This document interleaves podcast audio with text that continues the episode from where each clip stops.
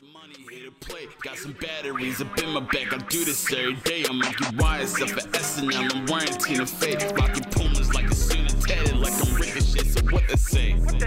I just fly to the city. I don't even take no shit, so I ain't taking no pity. Nigga ugly like your mother. I just make it look pretty. 2020 looking gloomy. I'm just getting it lit. I'm at 5 a.m. I know I hate him. You sound like Terry McGinnis. Futuristic with the wrestling. No loss, all lessons. Keeping these niggas guessing. Ebony's give me essence. I'm up at 5 a.m. I'm Mr. Family Fitness. I know why I hate him. You sound like Terry McGinnis. Futuristic with the wrestling. No loss, all lessons. Keeping these niggas guessing. Ebony's give me essence. This? It's been a um it's been a great week on like the business side. On the personal side, it's been getting a little floppy and topsy turvy. Um, I feel like I've been for this year, especially especially, I try to make sure I tap more into the personal side of things because like last year I just put like business first and I didn't heal from a lot of stuff. So I'd much rather just like, you know, focus on pretty much me, the person, instead of me, the product. Okay. Has uh, focusing on you, the person, led you to declining or saying more to know things, or do you feel like it's made you be more open to stuff?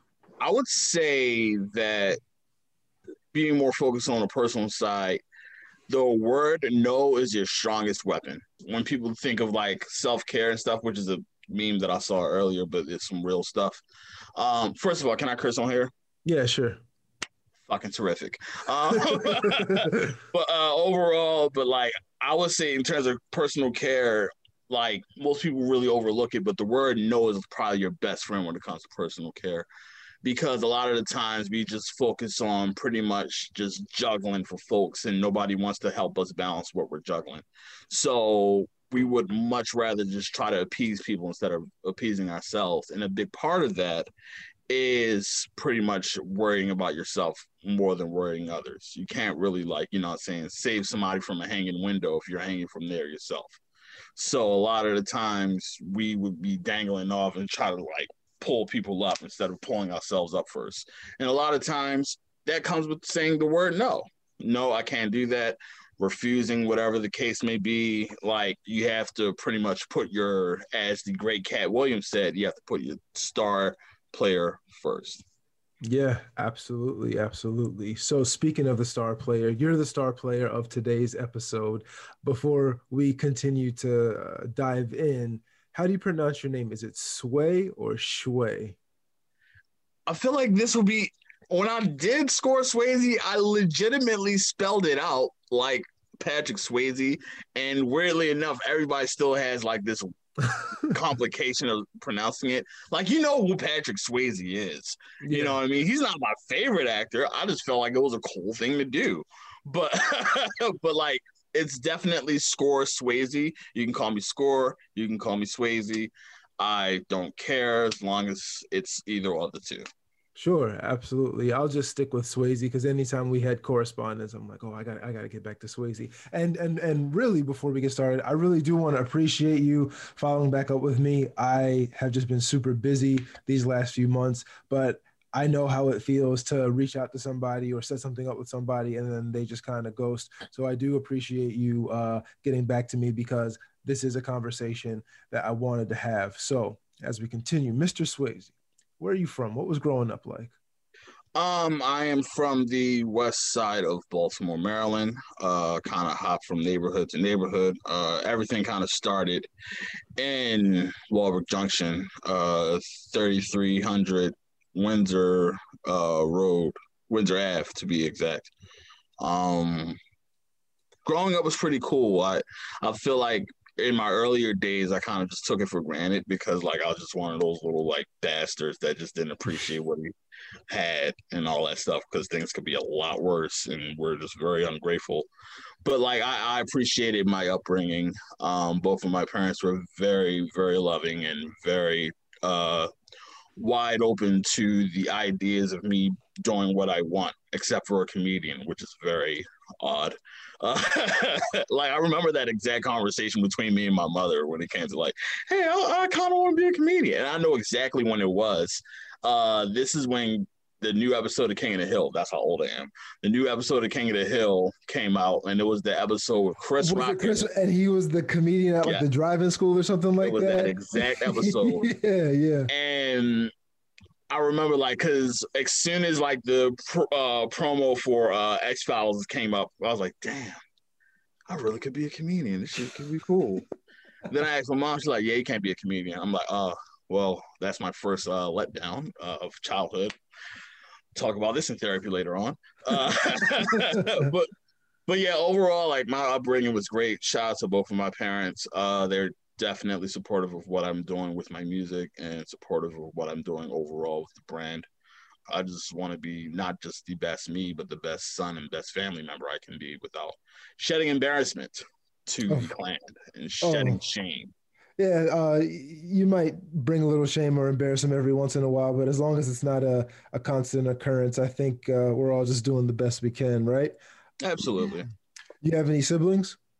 Three older brothers. That's why beef isn't really taken serious with me because what can you say to me that they haven't said to me already?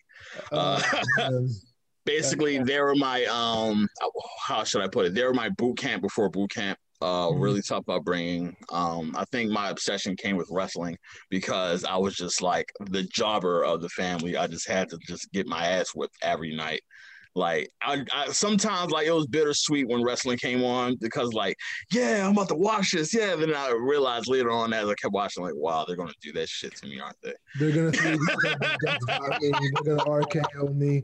They're gonna, they're gonna give me the Bronco Buster. that sharpshooter combination with like no, it was a sharpshooter and the crossface at the same time. If you got that at the same time as the youngest, oh, oh, absolutely, absolutely. And what's the uh, what's the age range for you and your brothers? All right, oldest was eighty four. Um, the next to that was eighty eight. Then my brother next to me was eighty nine, and I was the baby at ninety one. Ah, gotcha. Okay, okay. And you still keep in touch with them now?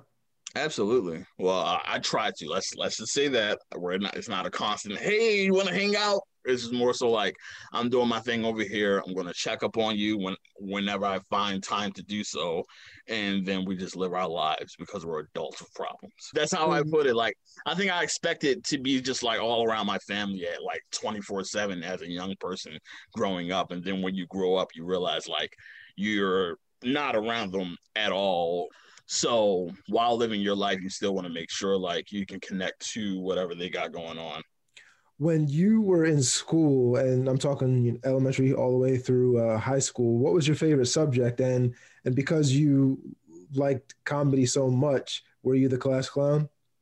I wouldn't even say I like comedy. I just like the idea of entertainment. That's really what it was. Because I saw the reaction what that he would do with um what he would do with like the crowd and stuff during the like the King of the Hill episode. And I'm like, hmm, you can just have people at the palm of your hand just like that. That's very interesting.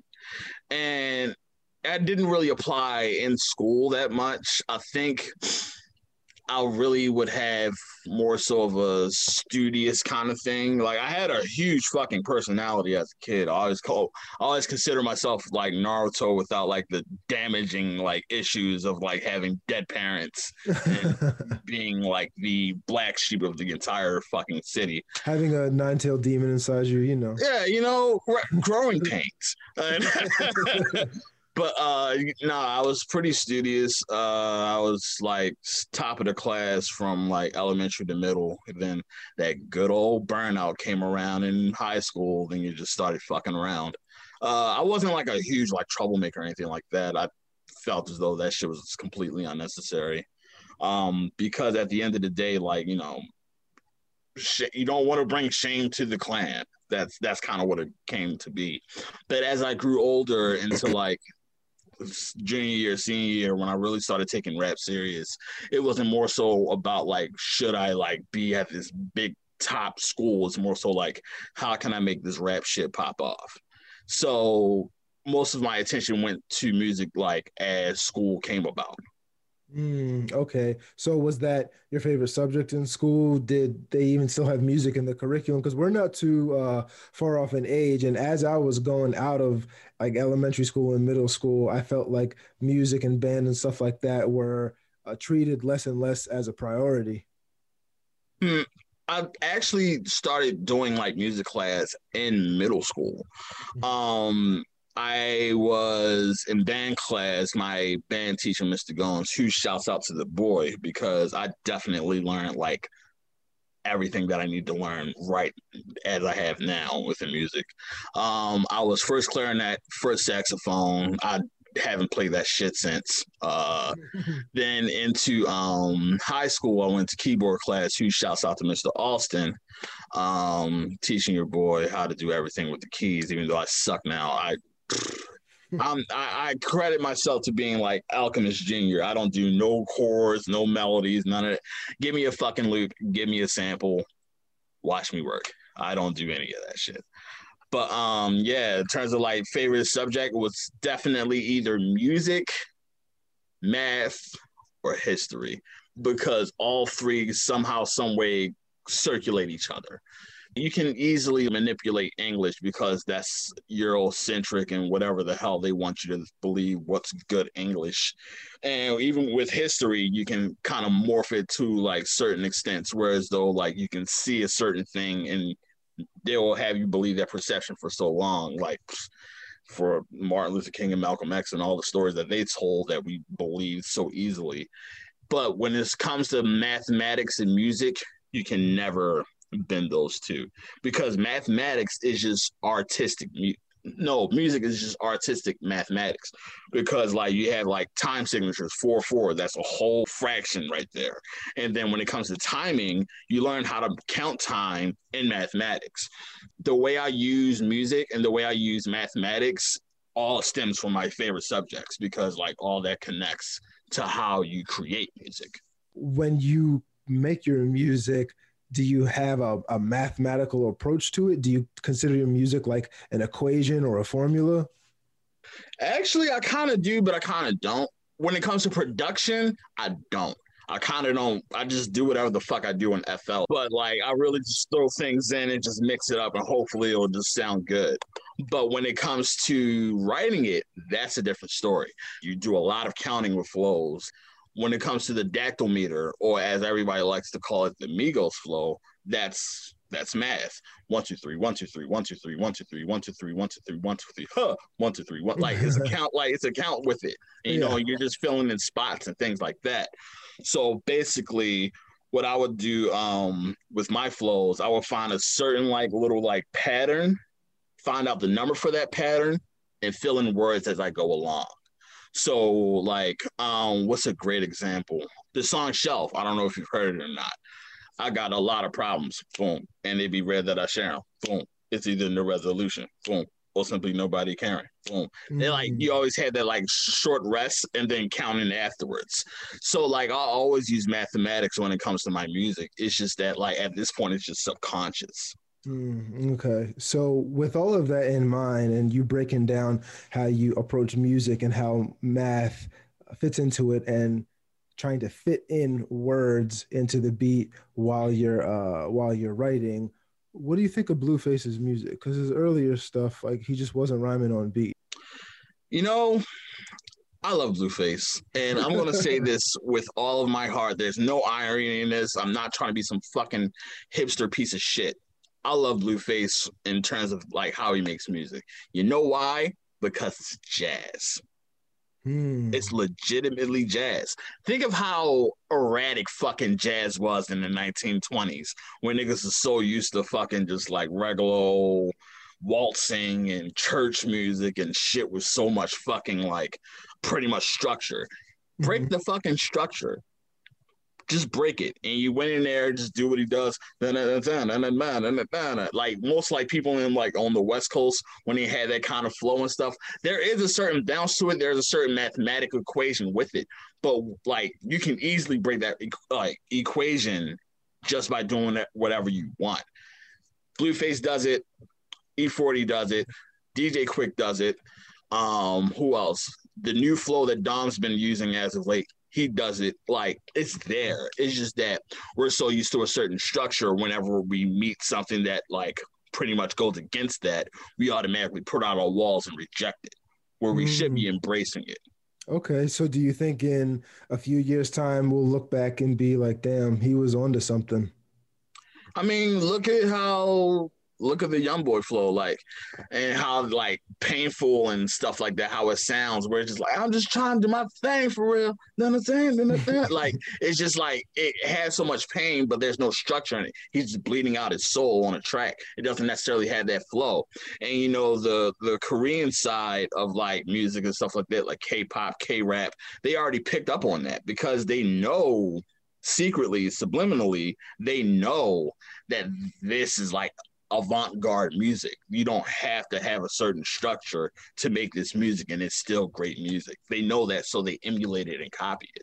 And we are the originators of it. So huge shouts out to Youngboy and huge shouts out to Blueface and anybody that's trying to break the structures of modern day music. What did you do after high school? First off, uh, what was your high school uh, experience like? Did you still have uh, music and band then? Uh, I wasn't in band. I did have a band for like two fucking weeks, and then we just split. Uh, but like, I did have a band. Who shouts out to my former band met, uh, members, uh, Marty, Connor, and um, I'm forgetting the guitarist's name, and I feel bad for it. Neon Bay. Who shouts out to Neon Bay? But yeah, shouts out to them. But like I did have a band, we didn't really like do much with it, and that was like freshman year. Then I started picking up rap again because that was during my metal phase. Because like during like eighth grade, ninth grade, I was just like heavy into like metal, like Metallica, uh, System, Judas Priest, Black Sabbath, like the old stuff, not the heavy like uh Swedish shit where I'm just summoning demons, but like the the pretty much like it's hard enough to sell records, but it's not no, it's hard enough to like bang your head, but it's not hard enough whereas though you don't sell records. Okay. That was the kind of the medium that I had. Gotcha. So I did have that phase between like uh eighth grade, ninth grade, a tad bit of tenth. Then I got back into hip hop. Huge shouts out to Lupe Fiasco because like without hearing uh those like Fahrenheit tapes and stuff like that, mm-hmm. I would not have been back in. Cause like usually when people get back into like rap and stuff, like after taking their uh, hiatus, they get into that uh real hip hop 94 rugged roar nonsense and starts becoming like real elitist shit. Which, you know, has its ups and downs, but like I wish I was a little bit more open minded when it came to, you know, mm-hmm. getting back out there. So I didn't have a band uh, I did wasn't have, in band. Um, I was gonna say, did you have band in in school? Were you in band? Yeah, I wasn't in band, but I did have a band. And gotcha. then later on, I formed a group with my longtime friend Finagle Baby, who shouts out to the boy. Um, whereas though we were making music since like early elementary school, but like during my phase, I just kind of stopped. But we picked back up. So uh, I formed uh, a group back then called Starter Gang. And it consisted of the members between me, him, Benjamin Banger, who I still work with, uh, me, him, Benjamin Banger, Kush, um, Young Blessed. Those are the remaining members from like the original days. And as we grew along, we still stuck together like after high school and stuff like that. And then from Starter Gang, it formed into Startier. Mm-hmm. And then from Startier, because like that starter and Cartier with time, because we focus a lot on time. Mm-hmm. And when it came to that, we figured to have that structure, we have we should have some type of like record label or some type of like entity within it, thus forming Finagle Park. Mm, okay, and then Finagle Park is that an homage to an actual place or location?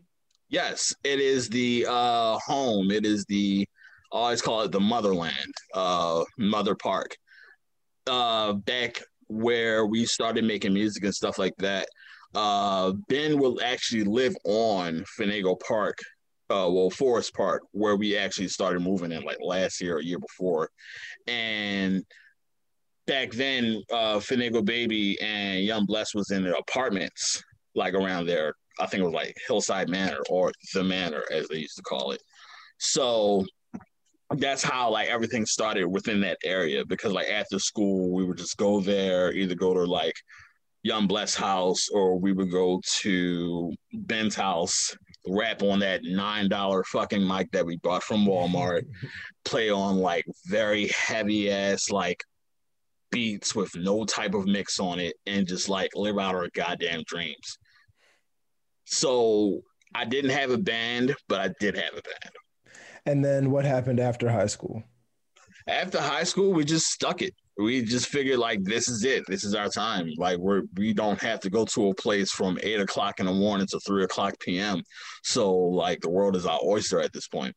So basically from there we just kind of struck it started going hard with music started releasing music started shooting videos and really got the experience of what it takes to be a musician and i say with all purity within my heart i really really appreciate those days those are the days you learn whether or not you want to do this shit or not like legitimately getting excited for those hundred play days, whereas they're like, "Oh my god, I got those hundred plays! Oh, thank y'all so much!" And it's like you really start to like get those experiences of how what it takes to really get to that second point of mm-hmm. where you need to be with music, and during those times of like after high school, I would pretty much just focus on finding out what to do at, with my time and with my money and a lot of those times I spent within a kitchen. Cause like immediately after high school, I just went straight into the workforce, and I started being in like a cook or any type of restaurant and things like that within those like years. And last year was like my 10th anniversary of being a cook, and ironically enough, that's the year I stopped cooking because of mm-hmm. good old COVID. That was my time of learning of like you could either keep doing the shit you do just to you know keep a roof over your head, or you could live out your dreams and let that shit go from there. Are there any lessons that you learned from cooking that you take with you on your musical journey? Absolutely. I always say like, man plans, God laughs, and I live by that shit as a musician, early musician, 12th grade going into whatever the fuck you're doing, you have these big momentous plans of how things are just gonna like, oh, somebody's gonna hear this record, somebody's gonna give you mm-hmm. so much money to go into other studio, and then God just key keys his ass off and you just stay in the kitchen for 10 years. A lot of the times it's not just because of planning, it's because of hope and pretty much this mental mindset of what should take you to the next level. I was negative Nancy for a strong amount of years, not really thinking that things were going to be like okay, not really thinking that, you know, people were going to accept me within the city, and pretty much just not really thinking that we were even going to make it outside of the city. But whereas though the thing that I learned within the kitchen, the rush always ends at a certain time you know what I mean? You're gonna go home regardless. You can have a line to the goddamn door, or if you work like at a restaurant, restaurant, you can have a 20 top, then a 20 top after that. It's it's gonna hit you, but it's gonna be over soon. You're gonna mm-hmm. clock out eventually, and you're gonna go home. Mm-hmm. At the end of the day. So, no matter what treachery you're in, no matter what type of like bad storm that you're in, you're going to get out of it regardless because that's what the plan is sometimes I go through that with podcasting. I really do enjoy it, but then other days I'm just like, oh, it's just it, it's just difficult because you're just climbing that hill, and you you always hear like it's a marathon, and it's it's not a race, but some days it's just really uh, difficult to get through. Um, something you said though kind of sticks out to me. Why didn't you think that you would be accepted in the in like the the city's music scene? Well, do you hear how I talk? like I, I I'm not considered one of the boys. I'm not considered one of like the locals, even though I'm lived here all my entire life. I've spent two years out in DC, and then came back home, and like I've always considered myself an outcast. I've always considered myself the thorn in the beautiful rose that is the Charm City, and a lot of the times that uh, contrarian thought process kind of like pushes me back a little bit whereas though like it pushes you further from thinking that you're going to reach this amount of success within a city. And that pushes that holds you back a lot a lot especially early on where you really should be at your most positive thoughts. And those negative thoughts really like put you in a place where it's kind of hard for you to get out of that place and it took for me pretty much i would say my second project, Ascore Swayze, when I made the switch between the names. Mm-hmm. When I mm-hmm. made Love a Documentary, that's when like my perception of music kind of changed. Cause at first I just started making music to, you know, appease the people, try to say, try to tell myself, hey, you need to sell some stuff. Hey, you need to appeal to a certain audience. Hey, you need to do this, that, and the third. But what are you really doing this for? Are you really doing it for the love of music? Are you really doing it for yourself? When you started making music as a child, were the first things you thought were, hey, I wonder if 50,000 people would buy this song. it wasn't. When you were a child, the only thing you thought was, man, this is a pretty cool fucking song. Let me give it to myself and see if other people like it. And bringing it down to that matter will really humble the fuck out of you at the very late age of uh, 27, 28, or however the fuck old I was at the time. So bringing the perception back into that spot, that really pushed me to like the next level because I wasn't really thinking of myself anymore. Now I'm at my most selfish when it comes to my like my music.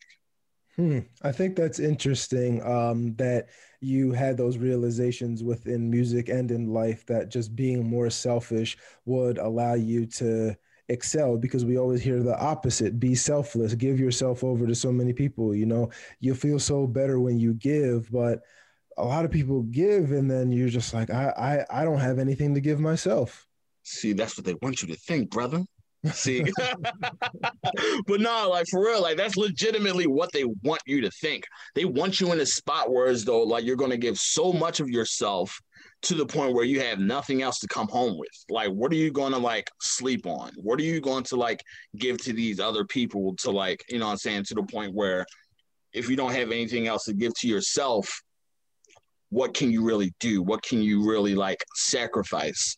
And if it sacrifices your happiness and your love for what you do, is it really worth paying that price?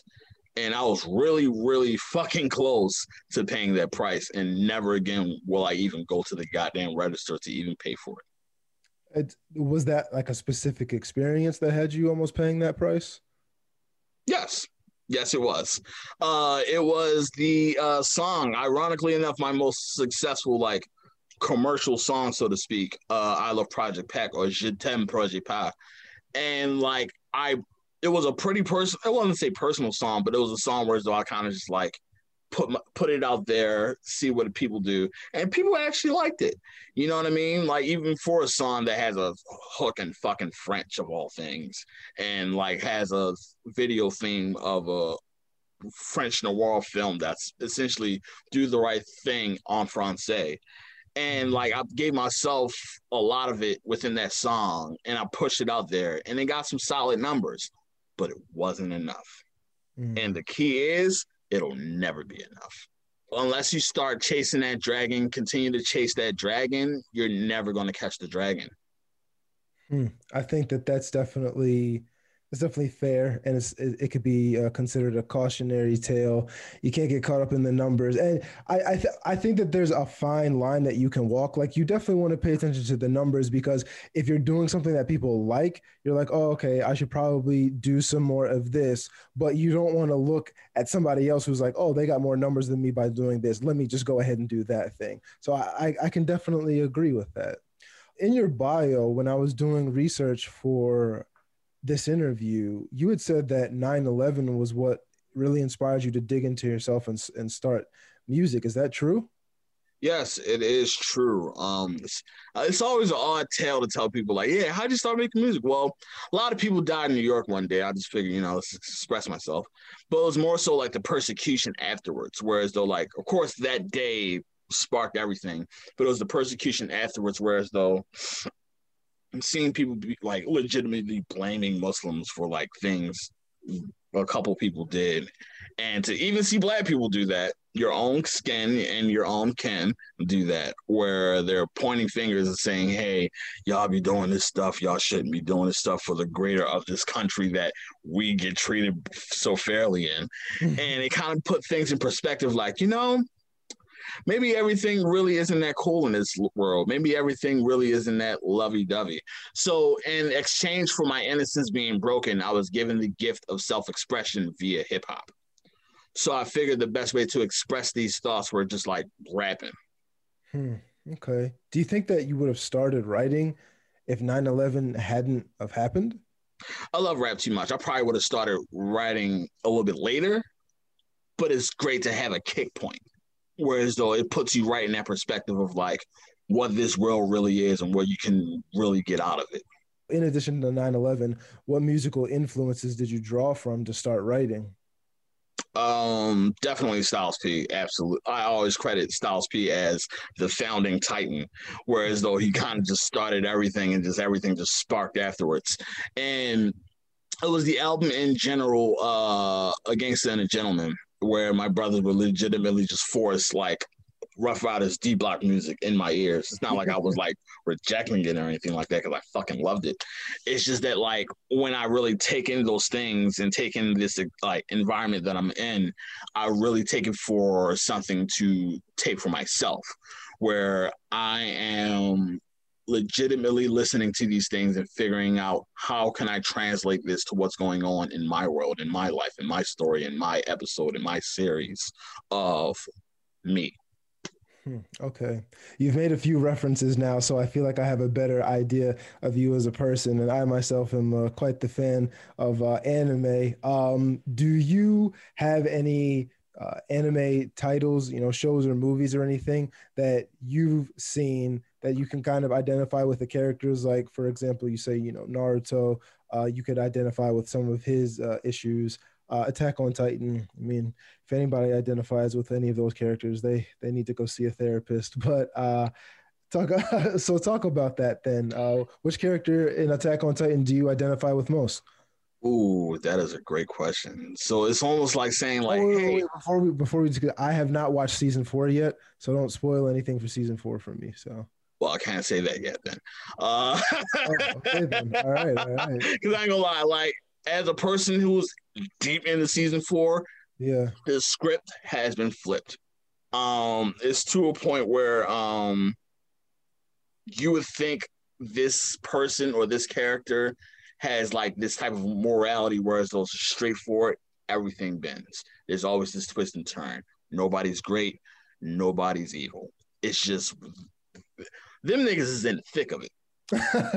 yeah, every that's time, how to put it every time I've talked to somebody about it, they've told me like, yeah, you, you like we waited a long time for season two, and season two was great, and then season three somehow was even better. But I'm here to tell you that season four is just absolutely like insane. So I'm glad to hear that it's getting such uh, consistent ratings. Um, there was a time where I didn't look forward to Sundays because they were so fucking boring, and I didn't want to see the Ravens lose one more time. I actually love looking forward to AOT Sunday, and every mm-hmm. time it hits 3:45 on my clock each and every fucking day, I will be having the worst day ever.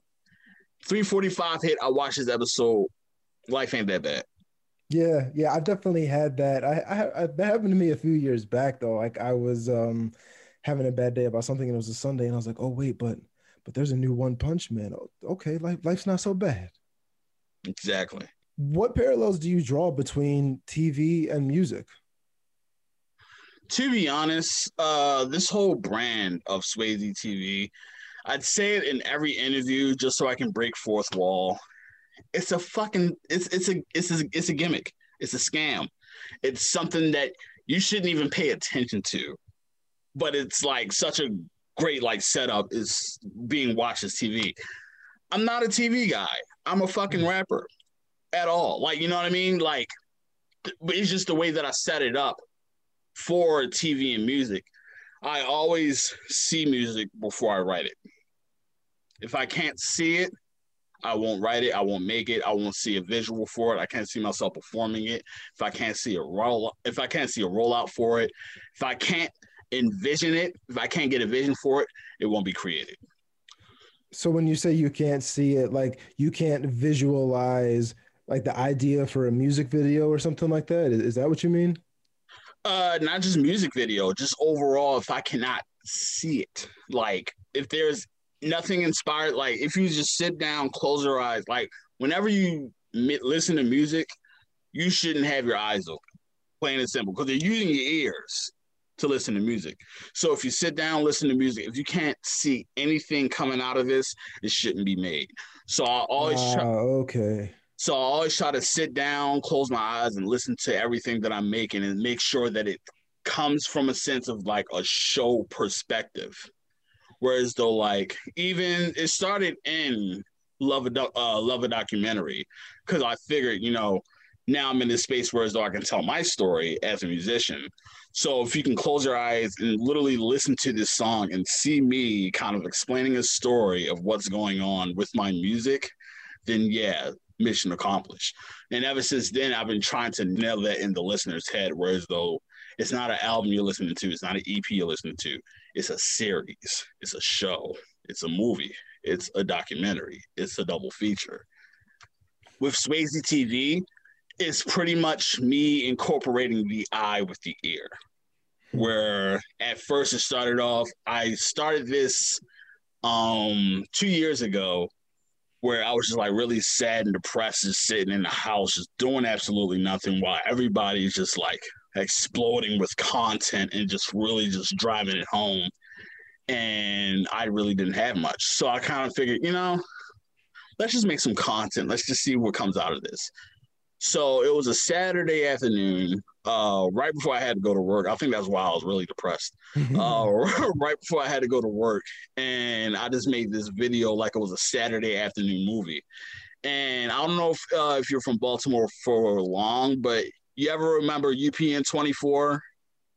I, uh, I I remember UPN. Was it on Channel Twenty Four or what's yeah. UPN Twenty? Okay, okay, yeah, yeah Channel yeah. Twenty Four, UPN. Yeah. And every Saturday afternoon, they would show some horrible fucking movie that nobody wanted to see, and they just had to fill the time slot, which is understandable from like a, a show person's experience. Now, I, I, understand it, but like back then as a kid, I I was like, what the fuck is this? You know what I mean? so like that's exactly the image I was going for for the first video of Swayze TV, which was Saturday afternoon movie. And ironically enough, when I went to YouTube to look for like clips and stuff, the first thing I saw when I searched Saturday afternoon movie was a clip for the Orioles going against the Yankees for 11 Alive in New York. And after that, Saturday afternoon movie. And I'm like, holy shit, we can do this. So I looked for something in regards to like some Saturday afternoon movie that was shown. I was thinking, hmm, probably Desperado, because I mean, it's not bad, but it's not good. So I just put Desperado on there and I put one of my beats under it, which was, um, what was it? It was like, oh yeah, what uh was Jolene in Love and Hip Hop? That's what I called the beat because I sampled uh the song Jolene and I flipped it and then I put the beat under it. And I figured this is this is it. This is just what it needs to be. It's just, you know, saying guitar playing is real heavy ass bass and drum and shit like that. And Antonio Banderas being a fucking badass and sliding over bars and shooting and shit. And then after that, we just cut it to a Mentos commercial because, like, why the fuck not? Because I'm pretty sure that's what, what you would actually see watching UPN 24 is some weird fucking commercial after some action packed explosion from like Steven Seagal or some shit. So from there, I figured, you know, we can do more of this TV thing integrating with your music. So after that, I made an anime AMV, which wind up being Telepathy Club or for Telepathy Club, because that's just how God works. And I put like the uh you know how usually when you're watching the anime in the intro, there's usually like the captions of the words. Like when you're doing like the karaoke thing to like the intro. So I just put the words of the song at the bottom and it's talking about some rapper ass shit. Like and I just did that. I clipped uh I clipped the end of it and then I put a Zoobooks commercial at the end of it because it's supposed to be like something like Toonami. Whereas though you're watching Toonami, that's the first clip that you see, and then the anime with the words and cut it off. At the end of it, Zoobooks commercial, Swayze TV. Oh, that is dope, man. That reminds me a lot of another guy in the DMV. He does something very similar, uh, and I was I've been involved with his stuff uh, for a little bit. I've also met him. Have you ever heard of Ryan Celsius? Ryan Celsius. I haven't, but I definitely want to link with this guy if he's making the same kind of stuff. So he, his style has definitely evolved over the years, and I've I've met I've hung out with him a few times, and he like shout out to the guy, like he's awesome. Um, in the beginning, he was just uh, putting music mixes, you know, lo-fi, funk, stuff like that, uh, over footage, like literal footage of a bus driver in Japan. And his like music series is called Trapping in Japan, and he has a bunch of other series. He has like Sad Trap, High at Work, um, High in Love, all of those things. Um, and similar to like you were saying, he wanted those to kind of be um, like mini documentaries into kind of like like an introspective of how he was feeling or what he was going through. Because Sad Trap, I think he made that because you know. So, Is this your guy? Uh, yep, that's him right there. Um, he was just going through some stuff, so he created Sad Trap. But I think that you should check him out. And he's a pretty approachable guy. Like nobody knows what he looks like. Obviously, I do because I've met him. But um, I think that you should definitely reach out to him because he could probably or you could probably see like what he's doing and like see kind of the, the, parallels and he has like a huge anime influence in and um in his stuff as well. And i like that you had mentioned Toonami and and the Zoobooks because it that's just like you said if i close my eyes it's just transporting me back to when i was a kid coming home after school. I'm like all right i got i'm like fuck fuck my homework. I, I'm, I want to watch outlaw star. I want to watch that's the first part. fuck the homework. Yeah, yeah, that's right That's right, man. That's right.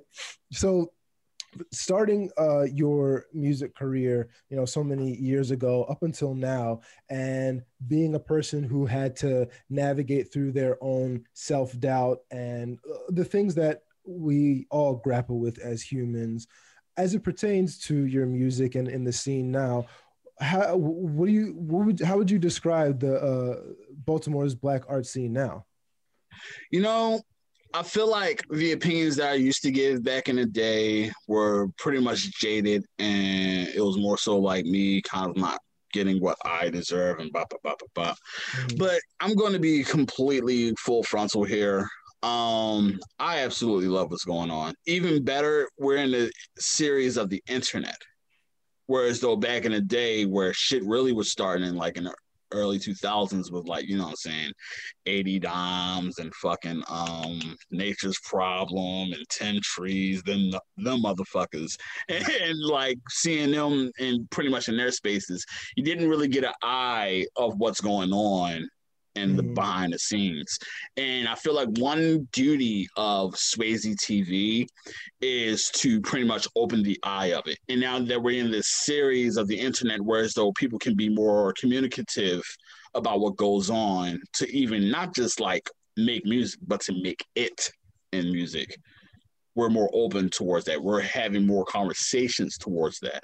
So I'm very grateful for it and I'm very hopeful for it and very optimistic to what's to come. Um, I have to give a few shouts outs to this topic in general because um, Miss Cam is on a rocket right now and it's going straight to the fucking moon.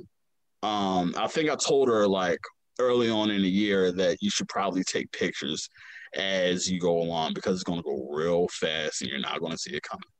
And I I wholeheartedly be- believe that because she's a star and I said it in one of the interviews, we should start treating our stars like some fucking stars before another city does and they don't claim us.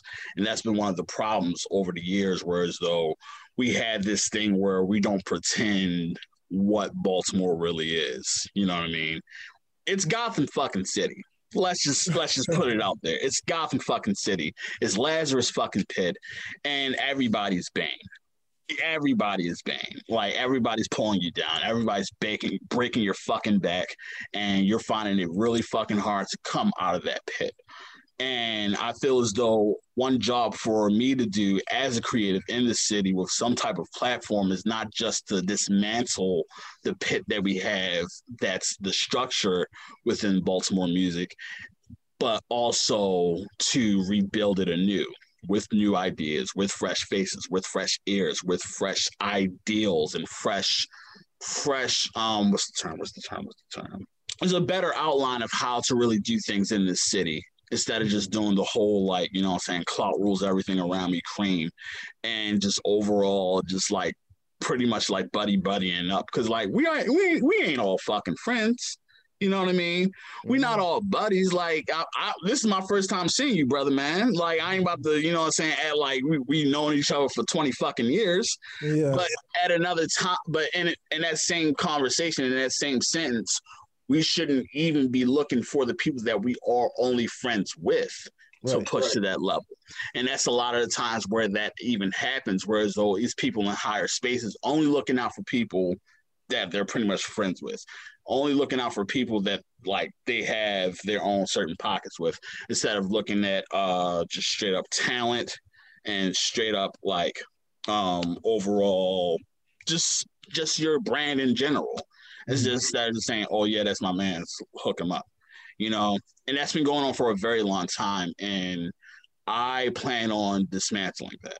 If you've paid attention to Swayze TV, 20% of the people that are on that show are actually my friends. They are. 80%, I don't know them niggas. Not one bit. Like, I would say within the 100 episodes of uh, Inside the Rapper Studio that I've done, I've only known about 20% of those people. Like plain and simple. Other 80, I just see them as people that don't get enough shine that deserve that shine. Other people that don't really get that platform to talk about their music, or even like with Swayze TV Live, when you actually had people to perform where they didn't even know how to get on shows. They didn't even know how to like, you know what I mean, contact fucking uh venue owners and shit like that. Whereas though you have that middleman person and put them at that stratosphere. And I feel as though that's the job of us, not just Swayze TV, but people that have platforms in general, is to push the p- culture forward and really shake things up instead of just doing the regular structure that we have here that nobody's grown from. Can you talk about your new project? Because we're going to start wrapping up here, but I wanted to make sure that we hit on this before uh, I ask my final questions. Of course, talk about your project. but uh, yes, Telepathy Club is out now on all streaming services, but don't listen to it on streaming services. I want you to buy it on Bandcamp. Uh, that's scoreswayze.bandcamp.com. You're not just going to get the best production. You're not just going to get the best reps. You're going to get the best content as well. You're going to get these series behind the bangers talking about each and not each and every song, but certain songs from people that has contributed with the project, such as Beth Banger, Kush, uh, the executive producer of the project, Benjamin Banger, and a lot more. Um, also, getting a match game show between me and Benjamin Banger to see how telepathic we are. I think that was pretty funny. Um, also, you're going to get the trailers that I've done for it, even the trailer with this track list, including the voice of Tom from Toonami, Steve Blum, that pretty oh, much breaks down like the entire like set of the mm-hmm. album. So ten dollars a pop. That ain't much. I ain't trying to fucking tax y'all niggas. You feel me? It's a fucking pandemic. Niggas is not working. Ten dollars just to get a lot of that shit when that's like a thirty dollar value. So support your boy. I appreciate the time here uh, to even promote this music and just overall just to have a platform to talk about whatever the hell I'm talking about. Oh yeah, of course, absolutely, and I appreciate everything that you had said. And of course, when I publish this, uh, I'll drop a link in the Bandcamp. I've been a huge fan of Bandcamp over the years. It's where I've gotten a lot of like my lo-fi music and stuff like that as well. So I definitely want to put that link there. And I, I think that I think that Bandcamp has just been an institution in um, in like the DIY and independent music scene, frankly, sometimes even more so than SoundCloud. Like SoundCloud is good for getting your music out, but Bandcamp, they like from the rip were just like, we're gonna we're gonna have you make some money off of this. I never got a bag from SoundCloud. I've been with Bandcamp for seven fucking years, and them niggas pay me each and every time.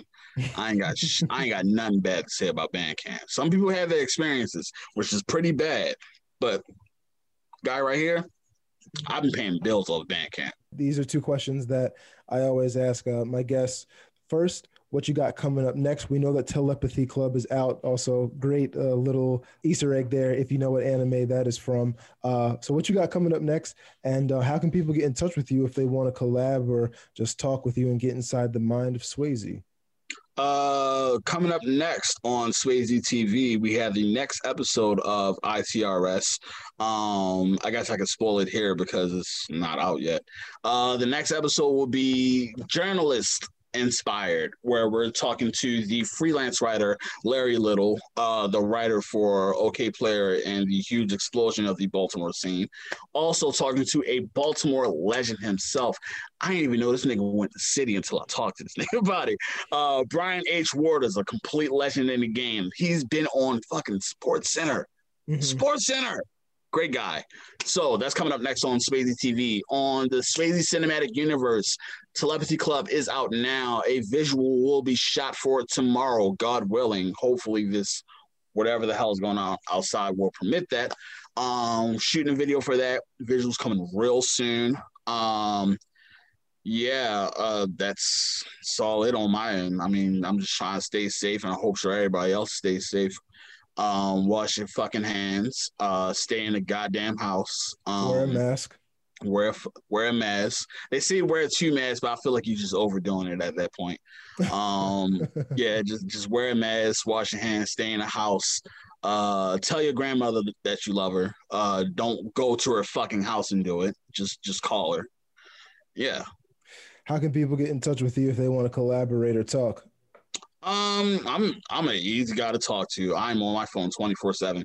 Uh, score F Swayze on all accounts. Uh, mainly um, IG and Twitter. Uh, but I prefer if you email me because I don't want to use social media ever again in my fucking life. So the email is scorefswayze at gmail.com. Once again, that is C O R E F S W A Y Z E at gmail.com. Um, yeah, that's how you get in contact with me if you want to collab with anything in regards to content, in regards to music. Uh, I'm not gonna tax you people. I'm not gonna charge you fucking two hundred dollars verse when my numbers don't even look like two hundred dollars verse. Uh, I'm a very like easy person to work with. Trust me. Yeah. Word. That's what's up, man. Uh, well, Mister Score Swayze, inside the mind of a truly innovative, creative. I really appreciate you sitting down with me. Like I, I really do appreciate it. I appreciate you. I feel like people always say, "Man, I appreciate you." No, no, y'all don't have to interview me. Y'all really don't. Y'all could really just curve the shit out my fucking DMs and emails. Y'all could, but you didn't, and I'm always grateful for that. So you, sir, I have to thank. You know I get around, so please don't make this about A damn shame